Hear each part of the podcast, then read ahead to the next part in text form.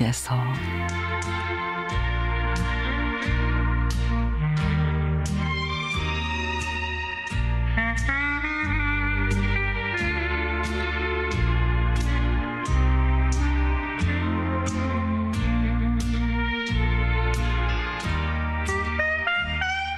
저는 40 중반에 재혼을 한 딸 넷 아들 하나를 둔 둘째 사회입니다.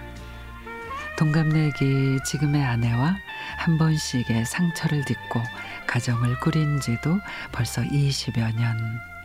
지금이야 뭐 많이 변했지만 이혼과 재혼을 흠결로 보던 때라 첫 인사를 드리러 간 제가 문전박대를 당할 만큼 저희의 재혼에 대한 처가의 반대가 심했습니다.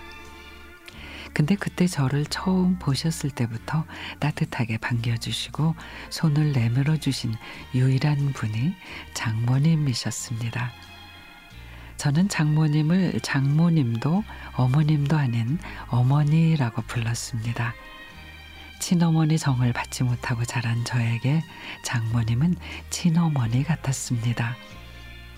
그동안 매년 청주 처가를 찾아뵙고 허리가 불편하신 어머니 드라이브도 시켜드리고 맛있는 것도 함께 먹으러 가고 팔다리도 주물러 드리며 밤늦도록 이야기꽃도 피우며 어머니와 참 행복한 시간들을 보냈습니다.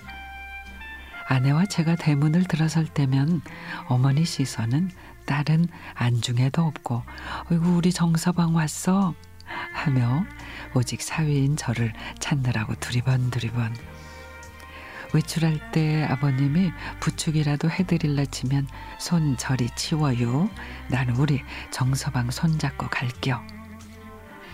사위 넷 중에 유독 저를 부르실 때만 정서방 우리 착한 정서방 하고 부르시던 어머니. 그런데 아흔이 넘어 급격히 건강이 안 좋아지셔서 할 수 없이 요양병원으로 모셨습니다. 침대에 누워서 흐릿한 시선으로도 여전히 두리번 두리번 여러 가족 중에 저를 찾아 손을 잡으시던 어머니. 걱정 마세요. 금방 좋아지셔서 다시 집으로 갈 수 있을 거예요. 그랬는데 요양병원에 가신 지 보름 만에 하늘나라로 가셨습니다.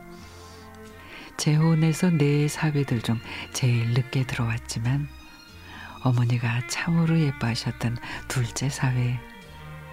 어머니 표 멸치볶음 제일 좋아했던 정서방에 오늘은 어머님이 너무도 그립고 너무도 보고 싶습니다.